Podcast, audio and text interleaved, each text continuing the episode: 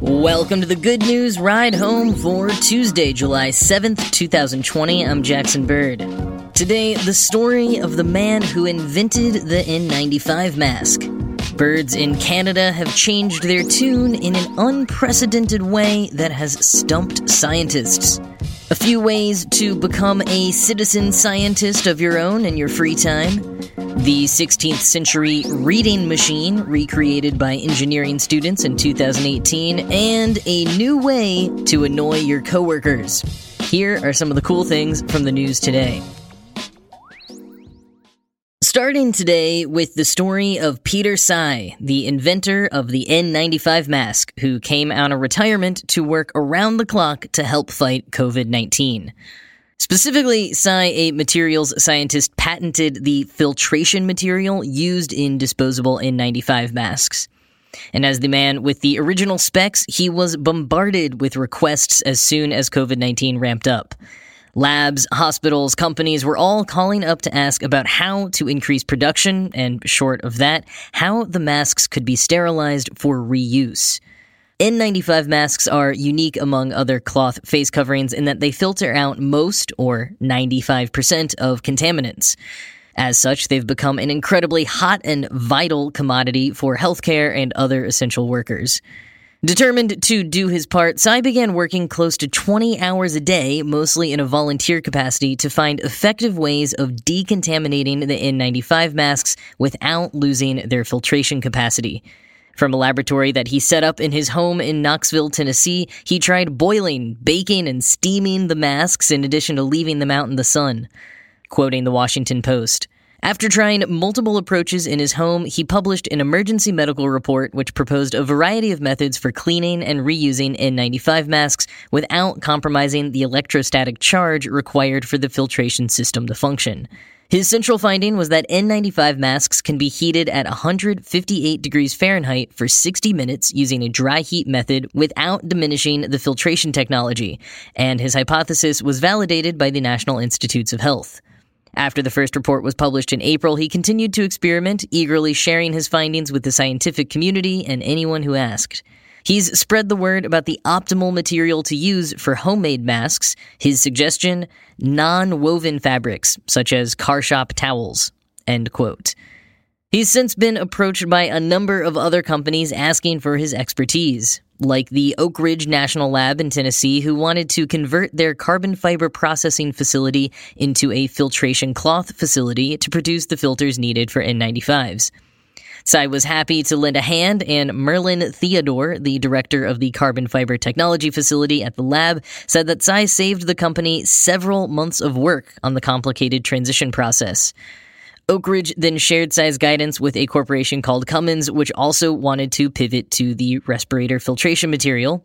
And they are now manufacturing about a million respirator masks a day. Throughout his consulting with companies like Oak Ridge, Tsai has refused compensation, except where required by company policy. He genuinely just wants to help the cause. Quoting the Washington Post, his breakthrough on the mask came when he was leading a research team at the University of Tennessee in 1992. The team's goal was to develop an electrostatic charging technology, coincidentally called corona charging, to filter out unwanted particles. His invention eventually became the foundation of the N95 respiratory mask. Over the course of his career in textile manufacturing, engineering, and teaching at the University of Tennessee, Tsai has earned 12 U.S. patents in filtration technology, including his latest hydrostatic charging method, which makes respiratory masks twice as efficient as his initial invention. End quote. And like all true heroes, Tsai insists that the real heroes of the crisis are the healthcare workers. He's just doing his job, he says. Though, of course, since he retired two years ago, he is kind of going above and beyond just by still doing his job. And in any case, I am very glad that we have people like Peter Tsai in the world.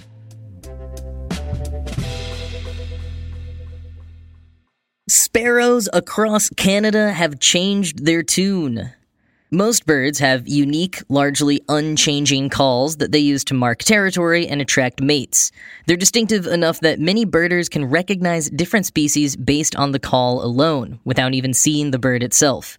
It's not unusual for those bird calls to evolve slowly over time, but white throated sparrows across western and central Canada have perturbed ornithologists with their relatively rapid change in song over just about two decades.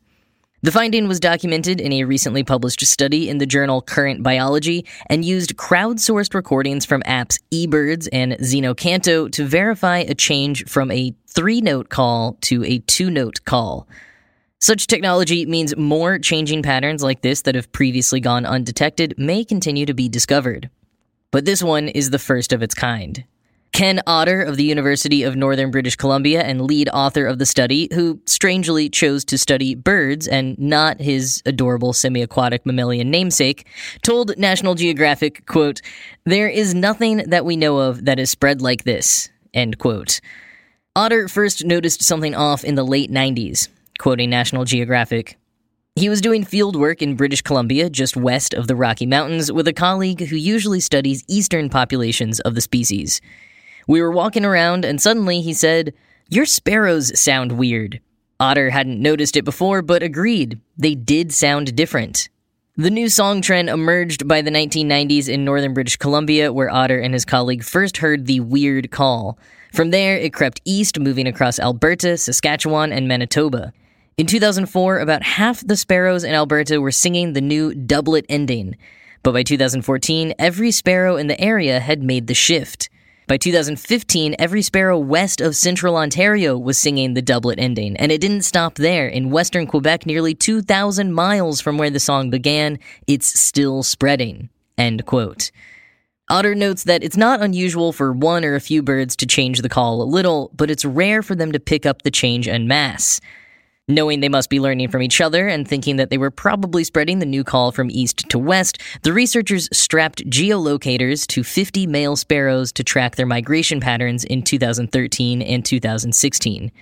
Quoting again, Otter says he expected the western sparrow populations to travel directly south to their overwintering areas in California. Instead, the birds crossed the Rocky Mountains, meeting up with eastern populations in the southern Great Plains of the United States, in Texas, Oklahoma, Arkansas, and Kansas. The convergence of western and eastern sparrows may act as a tutoring ground for young males, which could learn the new song before returning to their respective breeding ranges. End quote. The team and other scientists remain a bit stumped on why the change has happened, and surprised at how quickly and broadly it has taken over. Otter's team found that the new two note call is not any better or worse at defending territory or attracting mates than the old three note call. The only thing that we can think of is that the females might have a preference for something that's slightly novel, Otter says. So it's still a mystery, but with crowdsourced apps building a database for researchers and a growing number of bird enthusiasts in quarantine, we may be finding more and more rapidly evolving bird calls, if not figuring out the answers to them. And speaking of all of those new bird enthusiasts, I don't know if you have one in your life or if you are the new bird watching fan in your household, but it is definitely a real trend that has picked up. Just ask wildlife ecologist Ahlers Adam, who shared the following on Twitter quote, Quarantine week three. My wife has started throwing baby showers for all the birds nesting in our backyard. Please send help. End quote and he included a photo of the birds in said nest with a string of colorful party pennants strung up beside them. Link in the show notes if you want to see it. I'm pretty sure that my friends who have gotten into birdwatching are just one step away from that.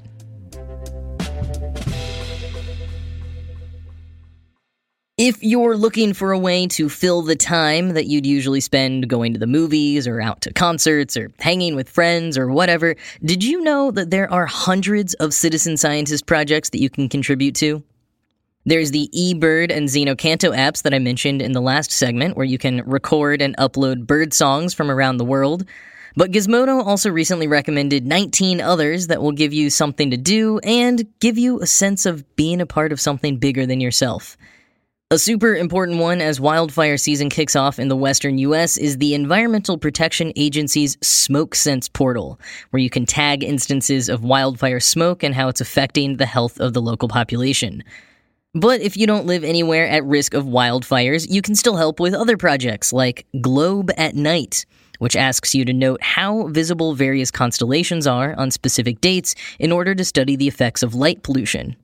Or for the more historically minded folks, you can transcribe the Smithsonian's archives by joining their Digital Volunteers program. The Library of Congress also has a similar program called By the People. If you've got a strong computer and prefer a more passive way of giving back, you can take part in Folding at Home. Quoting Gizmodo, Folding at Home has been using spare CPU cycles on the computers of volunteers to crunch through difficult protein calculations since 2000. Right now, you can help with research into the coronavirus. Install a small desktop app, and when you're not using your computer, the program will add its processing power to help with scientific data analysis. End quote. If you live somewhere without a lot of noise, consider contributing to NASA's Silent Earth project, which seeks to track places on the planet where human made noise has yet to reach. All you have to do is make a recording wherever you are and submit it to the project. Or if you're into mobile games, you can try Neureka, which uses your in game actions and responses to in between game surveys to analyze cognitive function and further their research on dementia. For the nature inclined, you can help build a database of water quality and routes across the US with Stream Selfie. Contribute to a restoration project by identifying the animals in photos in Ohio's The Wilds Wildlife Watch portal. Or fight pollution by logging every piece of litter you see and uploading it to the Marine Debris Tracker. There are a whole bunch more at the link in the show notes, which also links out to all the ones that I mentioned. And if you poke around, you can find tons and tons more. So if you're bored of Netflix and looking for something else to do, why not give being a citizen scientist a go?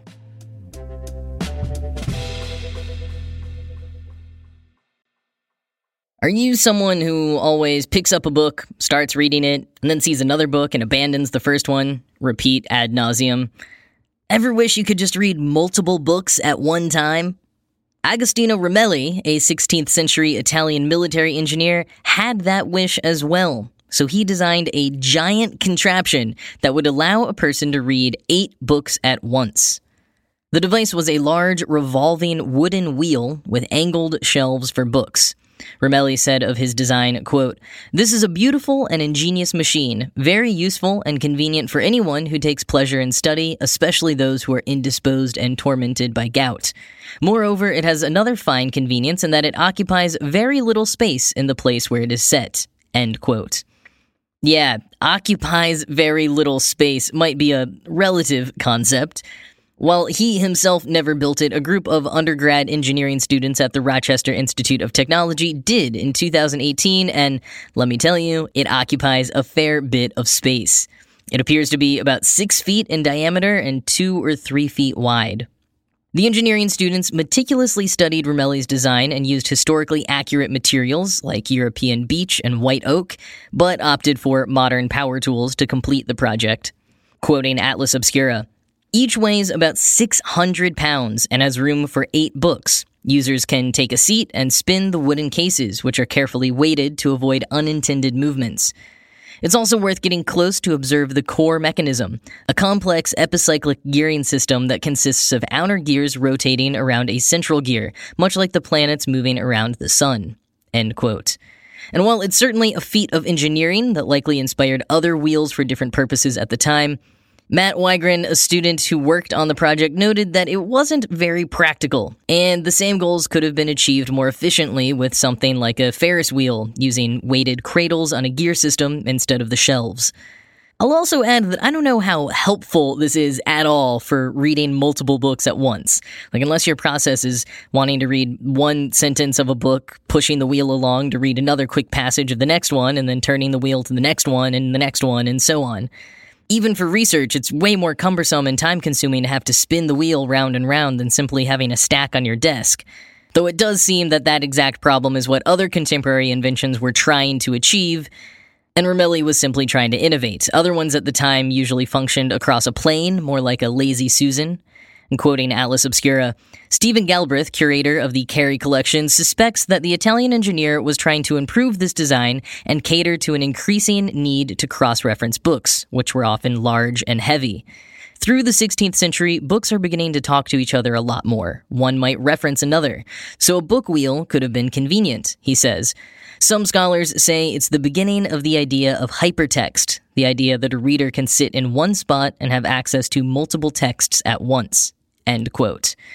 Now, that I will say is kind of cool to think that this giant wooden monstrosity was a 16th century attempt at the convenience and cross referencing afforded by the internet in the information age. As cool as the reading machine looks, and seriously, go check it out at the link in the show notes, I'm kind of glad that we have smartphones and e readers now instead. Though going forward, I will definitely think twice before complaining about how annoying it is to switch between tabs when researching.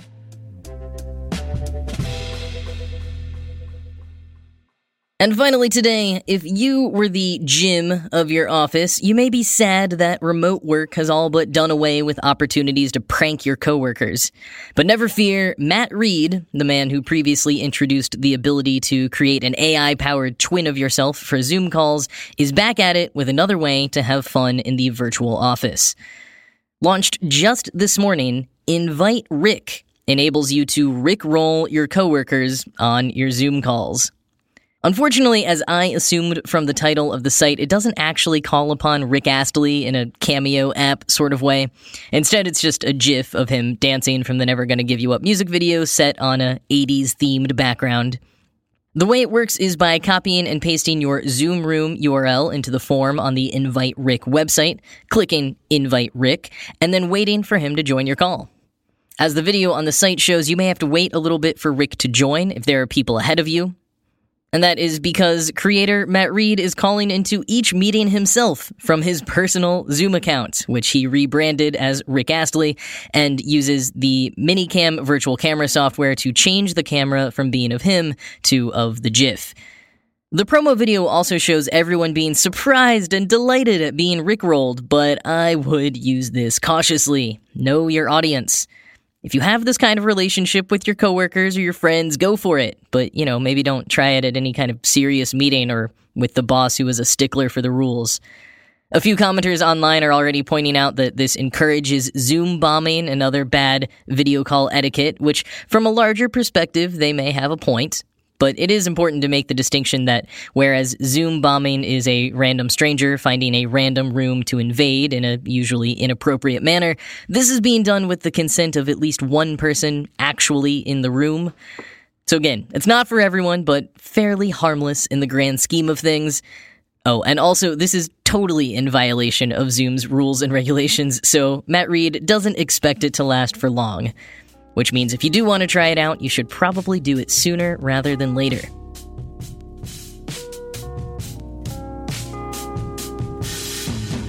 That is all for today. As always, this show was produced by Ride Home Media. I'm Jackson Bird. I hope you have a good rest of your day, and I will talk to you tomorrow.